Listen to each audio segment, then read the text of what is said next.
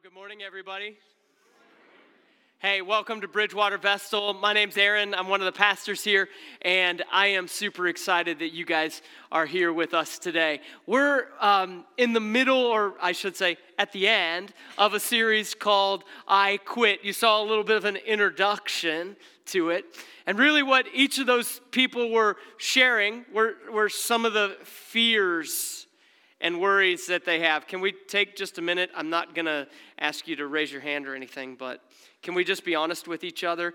Um, we, we have fears, right? Yeah. Can I tell you about, about um, some of mine for a minute? I didn't plan to share this. I shared this a couple weeks ago when I spoke at our Montrose campus. but I'm going to share it with you because uh, you, you, you are the people that I love and that I get to be with every week. Um, about a year ago, my wife and I started something. You guys know this. We, uh, we started packing our house.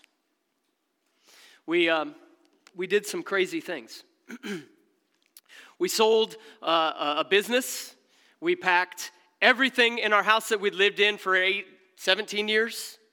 That's a long time, you know the only house our, our kids had ever lived in, the only neighborhood they ever knew, the only church family they knew, the only city they'd ever known. We packed everything up and we put it in a semi and closed the door. And you know, I was I was feeling pretty good throughout the process. I was pretty excited because we knew that God wanted us here and we knew that God had a plan.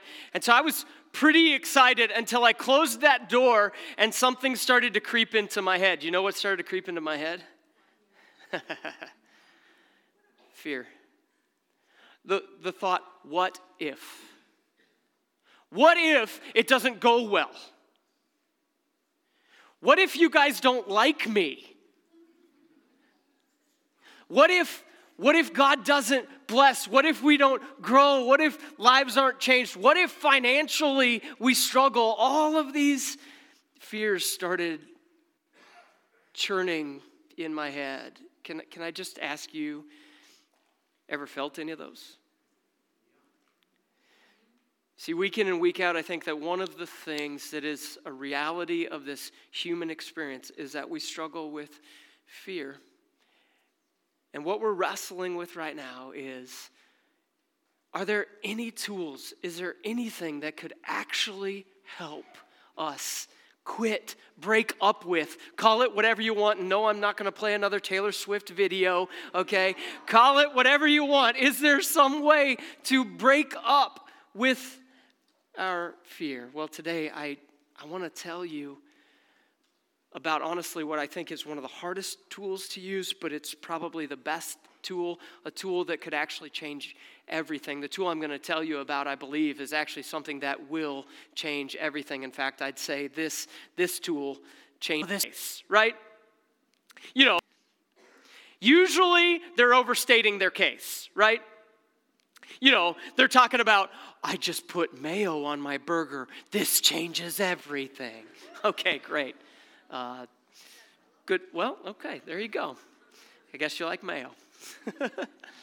Usually we're talking about things like that, right? The tool that I'm going to talk to you about today, I, I, I honestly believe will change everything, but it's difficult.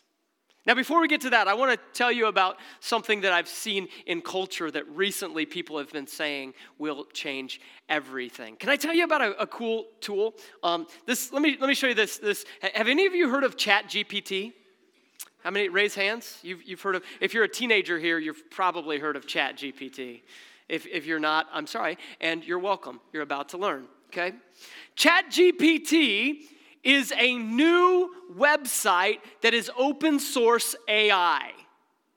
When I say AI, I mean artificial intelligence. Some of you, welcome to the 21st century. It's good, you're welcome, okay? Open source AI is a chat device that you can go to this website and you can type in any question or have any conversation or ask it. Frankly, think about this, children, plug your ears, parents, plug your parents' ears. You can ask it to write a paper for you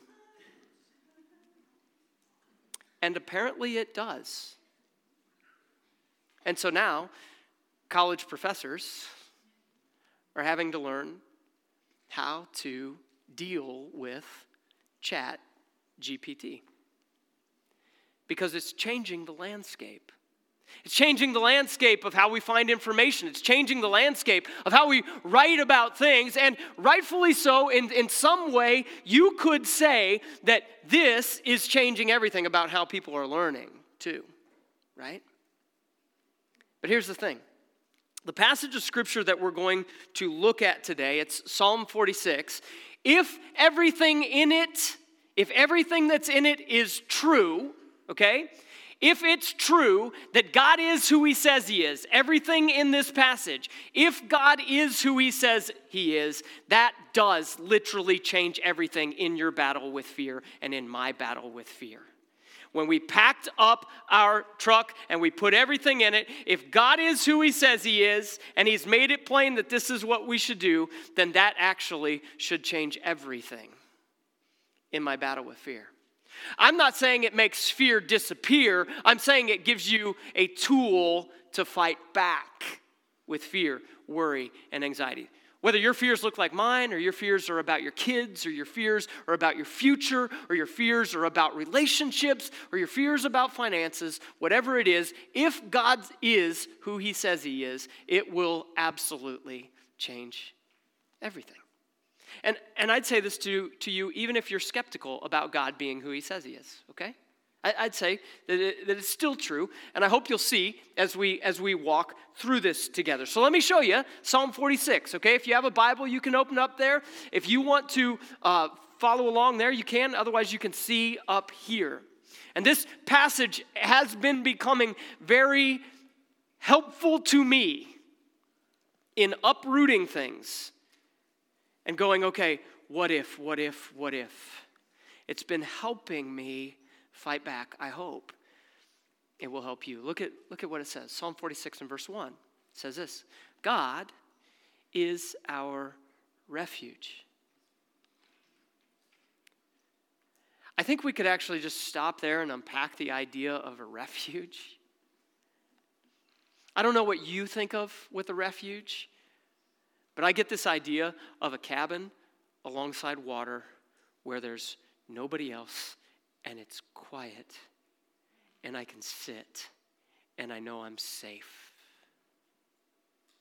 I think the, the writers of the psalm might have thought of something like a fortress or a, a place that they could escape and be safe from invading armies, essentially what the author is saying is that God is a safe space, He's a refuge, he, He's a protector. He, he is our strength, and He is our ever present help in times of trouble. What else? Verse I'm going to skip ahead. I'm going to skip over a couple of verses. So if you have your Bible, don't look at the next two verses. I'm watching. Verse 4 Look at what verse 4 says. It says this There is a river whose streams make glad the city of God, the holy place where the Most High dwells. Now, here's the thing uh, most of, of the people uh, of God lived in the nation of Israel at this time, okay? So uh, they would have thought of the city of Jerusalem, and, and there's no river in Jerusalem. And here's the problem with that the problem was that if you don't have water near your city, how are you going to survive? Water was imperative. Here's what the, the, psalmist is saying the psalmist is saying that God is the one who provides. There is a river whose streams might make glad the city of God. It's God who provides for his people the holy place where the Most High dwells. Verse 5 Look, God is within her. She will not fall. God will help her at the break of day. So if a city is being surrounded and it is, it is about to be attacked, God is with her. She will not fall. God will help her. You see what it's saying about God? It goes on. And then in verse 6, it says this it says, Nations are in uproar, kingdoms fall. He lifts his voice, the earth melts. Who's in charge? Bad things are happening. Nations are, are warring. All kinds of craziness is happening. Sounds like our lives. Maybe not the war stuff, but craziness happens. Things get in uproar. Things get uncomfortable. Who's in charge? He lifts his voice. The earth melts. God is the one who is in charge. Verse 7 The Lord Almighty is with us. The God of Jacob is our fortress. Here's that refuge idea. Verse 8 Come and see what the Lord has done, the desolations he's brought on the earth. Verse 9 He makes wars to cease to the ends of the earth. He breaks the bow and he shatters the spear. He burns shields with fire. In other words, who stops wars? God. What is this saying? What's going on here? Let me just give you a list of some of the descriptions about God for a minute. Here's what it says God is a refuge, God is a help in trouble, God is our protection and our provider. He provides water in the middle of the city, He protects the city. He is sovereign. He is over. He is over every single piece of your life, even the bad ones. He is over even the painful ones. God knows what He's doing. He didn't mess up. Even if today doesn't go the way that I want it to go, God will still be God. That is the truth about who He is. He is present, He is with us, He is in control. That's what Psalm 46 says about God. Now, here's the thing when I am in the middle of my fears and my worries, I begin to think that I need to be in control.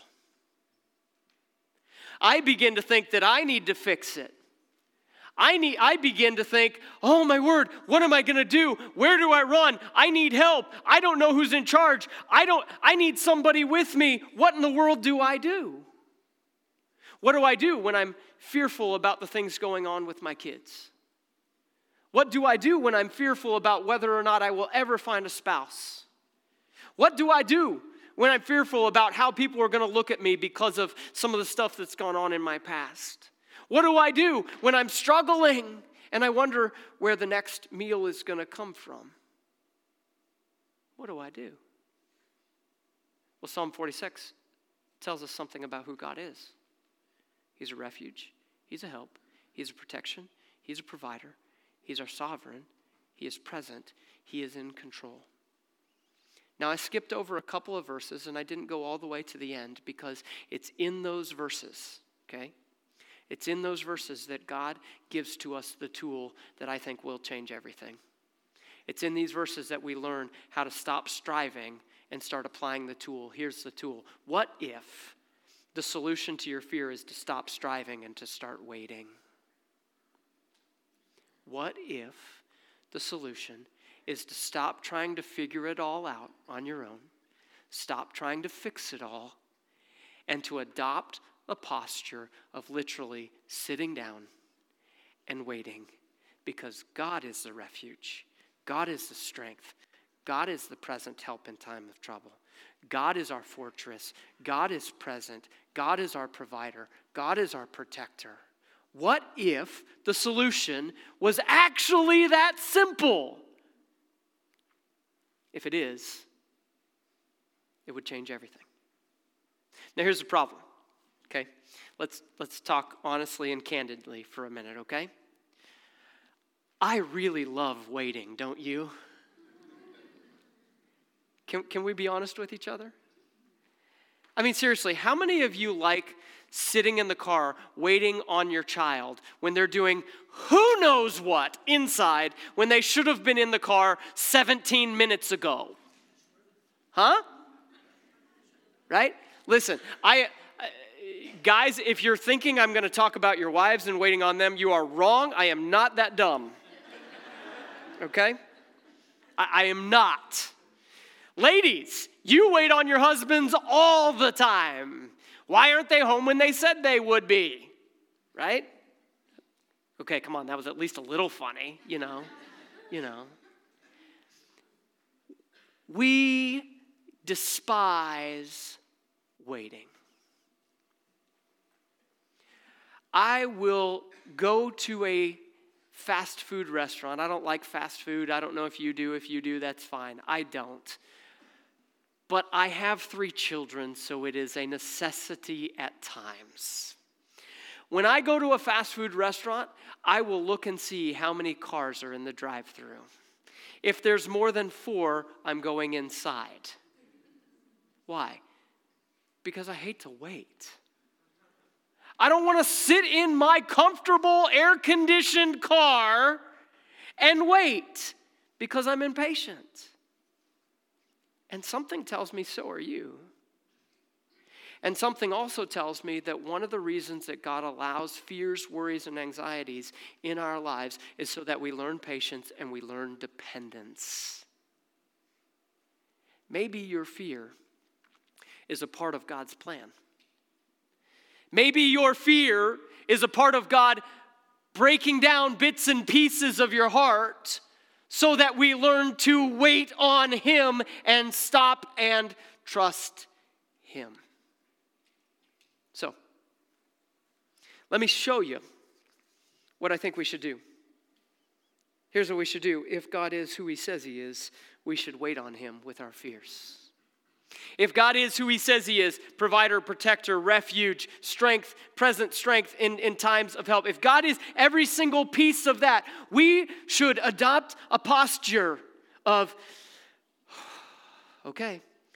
And, laugh with me, okay, for a minute. Would you please, or laugh at me, whatever, okay? What if we just started to do the, and I'm really bad at this, what if we just did the crisscross applesauce? And we just sit here and we wait. We wait. Okay, God, I'm not moving. I'm waiting. What would happen? What would happen in your life? What would happen in my life if I could just learn to wait and stop running ahead of God? Well, let me just show you those other verses. I'm going to go back to verse 1, okay? Look at verse 1. God is our refuge and strength, an ever present help in time of trouble. So what? What do we do? Verse 2. Therefore, we will not fear. If God is who He says He is, I do not have to be afraid. Let me just say that again. If God is who He says He is, I do not have to be afraid. Notice I didn't say that I don't struggle with fear. I'm saying I don't have to give in to fear. I do not have to be controlled by fear. I do not have to let my life be run by fear of, of guilt from my past or fear about what people think of me or fear about my job or fear about my finances. I do not have to let fear take control. If God is who He says He is, then we will not fear, though the earth give way and the mountains fall into the heart of the sea. Verse 3 Though its waters roar and foam and the mountains quake with their surging. He's just making a big statement. Before I show you what I think we should do in our waiting, can I just show you how big of a statement this is? He's saying, if all the mountains fall,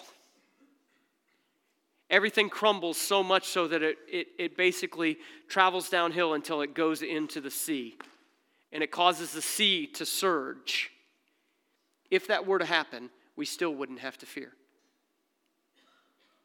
Can, can I just show you what that might look like? Eh, take a look at a couple of mountains. You're familiar with this one? You ever heard of K2? This is one of the tallest mountains in the world. Okay? Over 21,000 feet. Insane. It's, it's not as well known as the next one. This is the one that everybody knows and talks about Mount Everest. Although some people think that climbing K2 is significantly more difficult. Can you imagine if these crumbled? Here's the interesting thing in our modern era, we actually know what it looks like when a mountain crumbles. We know what happens. We have video. Let me just show you a video of Mount St. Helens. Anybody remember? Do you remember Mount St. Helens and, and kind of all of the, the, the uh, eruption and then the, the sliding down of? Let me just show you a video of that and then an avalanche uh, that happened in Afghanistan. Take a, take a look at this.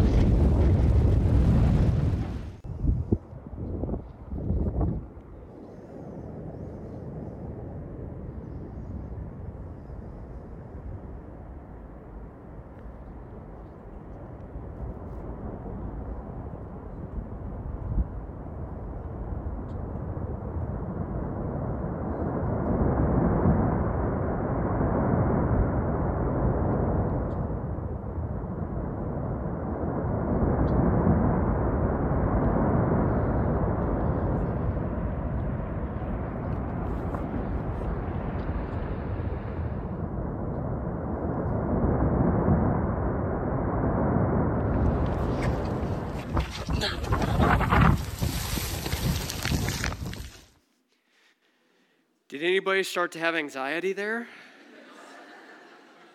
so now the message is done, okay? You got it. You got, man. Do you understand what the psalmist is saying? He's saying, if God is who he says he is, even if our worlds crumble like the mountains, even if everything gives way like an avalanche, God is still God. He is your provider, He is your protector, He is your refuge. I'm not saying we always turn to Him, I'm saying that is who He is. And what if we could learn to sit crisscross applesauce and listen to Him? See, here's how we do it in verse 10. Another, uh, the last two verses of the chapter that I did not give to you so far. He says, God says, Be still and know that I am God. I will be exalted among the nations, I will be exalted among the earth. So, how, how, how do I quit fear? How do you quit fear? How do we wait? How do we sit and go, okay, God, my fears are real and they could happen and something could, could crumble and the mountains could quake and surge and everything could fall apart and my life could be shattered like that, that, that mountain that we just saw break apart. God, what do I do? He gives us two steps to wait on Him. The first is be still. Be still. Wait a minute. You're telling me to not do anything? You're, you're, you're, telling me sit still, stop trying to figure it out? Well, listen, here's the thing the reality is you have uh, two circles in your life. You, you, you have circle of responsibility, things that God has already told you you have to do. And then we have a circle of concern. And the reality is we often get more worried about the circles of concern, which God never told us to, that we had to take care of. He said He would take care of that. And we neglect our responsibilities. Sometimes our responsibility is to sit and wait and trust and be still. Be still. I wonder what would happen if you and I could learn to be still. You know, we don't, we don't even have to wonder. The, the scripture tells us I won't show it to you, but I'll just quote it to you. Isaiah 40, 30, Isaiah 40 verse 31, a verse that we teach to children when they're young. It, it, it says so clearly, those who wait on the Lord will renew their strength. They shall mount up on wings like eagles. They shall, they shall run and not grow weary. They shall walk and not faint. That's what happens when we wait. Going back to my story, I wish I could tell you that every piece of it was really comfortable, but it hasn't been. Not every piece of it has been comfortable. I haven't enjoyed every single piece of it. Do you know that? I haven't. I've, I've had things creep up that have made me want to complain. But you know what's happened? Every step of the way, God has done something powerful. God has been doing something powerful here. Do you know that? Do you, do, do you know that, that as of today, 17 people have trusted Christ at this campus in four months? Listen, I, I, wish, I wish I could have said this through all the discomfort, but I'm looking at it now and I look back and I go, I, I would trade that any day for people like that coming to Christ. I wonder what God is doing right now in your life where He's asking you to just stop striving and start sitting. Be still. Be still. There's an amazing example of this in the, in the Exodus. The Exodus is kind of the origin story of the nation of Israel. Um, the story started a long time before that with a man named Abraham, and God begins to build up a family and a group of people, and eventually they ended up in, in slavery for 420 years in the nation of Egypt, the most powerful nation in the world. And then eventually God hears their prayers and leads them out and gives them their own land and does incredible, incredible things. But in Exodus 14, God led them to an uncomfortable place. They were already out of Egypt, they were getting away, and God told them to turn back and go and camp on the other side of the Red Sea, and they did it. They obeyed, but God put them in a vulnerable place. And so Pharaoh came after them with his army, and he was ready to, to take them back to Egypt. They got scared. They realized here comes the most powerful army of, on planet Earth at that time coming after them, and they're ready to, to fight with sticks and hoes and shovels. And they got scared. And Moses led the people, and he said this Moses answered the people, Do not be afraid, stand firm, and you will see the deliverance of the Lord. The Lord will bring you today. The Egyptians you see today, you will never see again. The Lord will fight for you, except what do you need to do? You only need to be still. I just wonder how many victories I move past in my own striving. I wonder how many things I miss out on because I'm doing my own thing. Here's what I want to ask you to do, church stop striving, start listening. Listen, listen to God.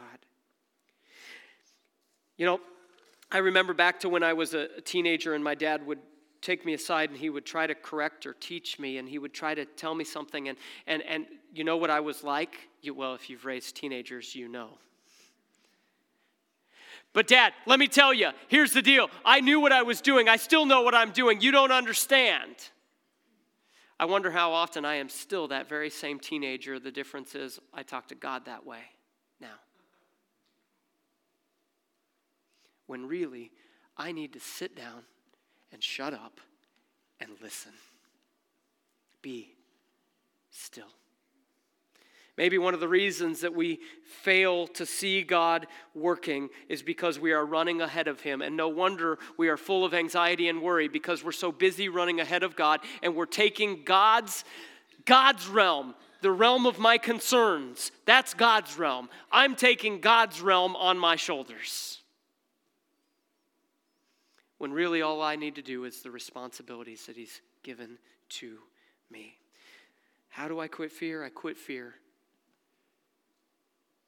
and I wait on God by being still. Second, it said, Be still and know that I am God. How do we quit fear and wait on God? By growing in knowing God. We talked about who God is. The psalm talks all about who God is. It says, He is our refuge and our strength. He is a river. He's the provision. He is the one who is with us. And, and the city will not fall because God is with her. Nation, nations are in uproar. Kingdoms fall. He lifts his voice, the earth melts. When God speaks, everything else stops. Whether you acknowledge him or not. When God speaks, everything else stops. So, what do we do? Remember verse 10? He says, Be still and know that I am God. I will be exalted among the nations. I will be exalted in the earth. And what if, just what if, God actually wants to do that in your life? What if you're walking through a dark valley right now that's filled with fears and worries and anxieties so that God can show up and be the hero? The problem is, I want to be the hero and I'm not big enough. What if we learn to wait by being still and knowing Him and letting Him be Him? I like to pull my God cape out of my closet and put it on. I don't have spandex, by the way, just so you know. But I do like to put the cape on and think I'm pretty good at it. But I'm not. God made me to be a lot better at sitting crisscross applesauce and waiting. So, who is God? Verse 11 the Lord Almighty. He is with us. The God of Jacob is our fortress. That's who He is. Remember the, the list I showed you earlier? He is our refuge. He is our help in time of trouble. He is our protection and our provider. He is our sovereign. He's over. That word, don't get confused by that word. He's just over and above and in control of all. He is present. He is absolutely in control. So here's the thing that I need you to know in here today, okay? Because I know there could be a lot of but, but, but, Okay, Aaron, I get it, but you don't understand. Okay, Aaron, I get it, but I've never seen him move in the. Okay, Aaron, but here's the thing. Here's the truth that you need to remember. Nothing that rises against you in your life can stand before God. Nothing. That's why the psalmist says, even if the mountains quake and crumble, nothing, nothing can stand before our God.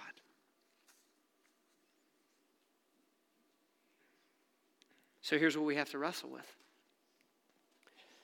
Sometimes God is using difficulty to teach us. I know this. The New Testament tells me this. Romans 8 28 says, We know that in all things God works for the good of those who love him and they have been called according to his purpose. In other words, even if you end up walking through your fears, God is still God. And He is doing something good. He is producing something good in you. I cannot tell you that it always feels good, but I can tell you it is good. And even if you're here today and you go, Well, I'm not so sure about the whole God thing, I'm not so sure about um, everything that's that you're talking about, but well, here's what I want you to know. I want you to know that God is interested in you knowing Him. And maybe right now He's using some of the struggles in your life so that you would know Him. I love what John 17 records for us. This is, this is Jesus himself. This is, um, this is John recording, you know, some of the teachings of Jesus. And he says this, now this is eternal life, that they know you, the only true God, and Jesus Christ, whom you have sent. God's goal is that you would know him. And the only way we're going to know him is if we start listening and waiting. So, what's it going to take? What's it going to take for you and I? I'm not going to sit down again because that, that's, I'm, I'm old. What's it going to take for us to sit? What's it going to take for us to choose? Even if you're here today and you you say, Oh, I'm a teenager, how does this apply to me? Listen, I, I, I know you have fears. You have fears about what other kids think about you. You have fears about the future. You have fears about all kinds of things, relationships, whatever. So here's what you do, okay? Here's what you do you pick a time, okay? You just pick a time and place. You take a Bible, paper, and pen, and you start listening and you don't rush. Sit and wait. The most fruitful times in my life over the last 10 years have been when I have gone to a, a, a, cabin that some friends of ours owned, and I would stay there for two or three days and sit and pray and read. I put my phone away, I put my computer away. I know it's hard to believe, but you can do it. And I sit. What would happen to your fears if you would do that with me. See, here's the thing God is who He says He is, so you can wait on Him. I want to invite you today to choose to quit giving in. I say quit because we run to our fears, we, we play them over and over in our heads. I want to invite you to choose to quit by picking a time and place, grabbing a Bible and pen and paper, and listening. Can you do it? Let's pray. Father, thank you. Thank you that you love me enough to put up with me, honestly. Thank you that you love me enough to be a refuge even when I'm in rebellion to you. Thank you that you never stop chasing after me. Thank you that we can come to you with our biggest fears and we can trust you and we can wait. I'm not real good at waiting, so please continue to work on me and us. We pray this in Jesus' name. Amen.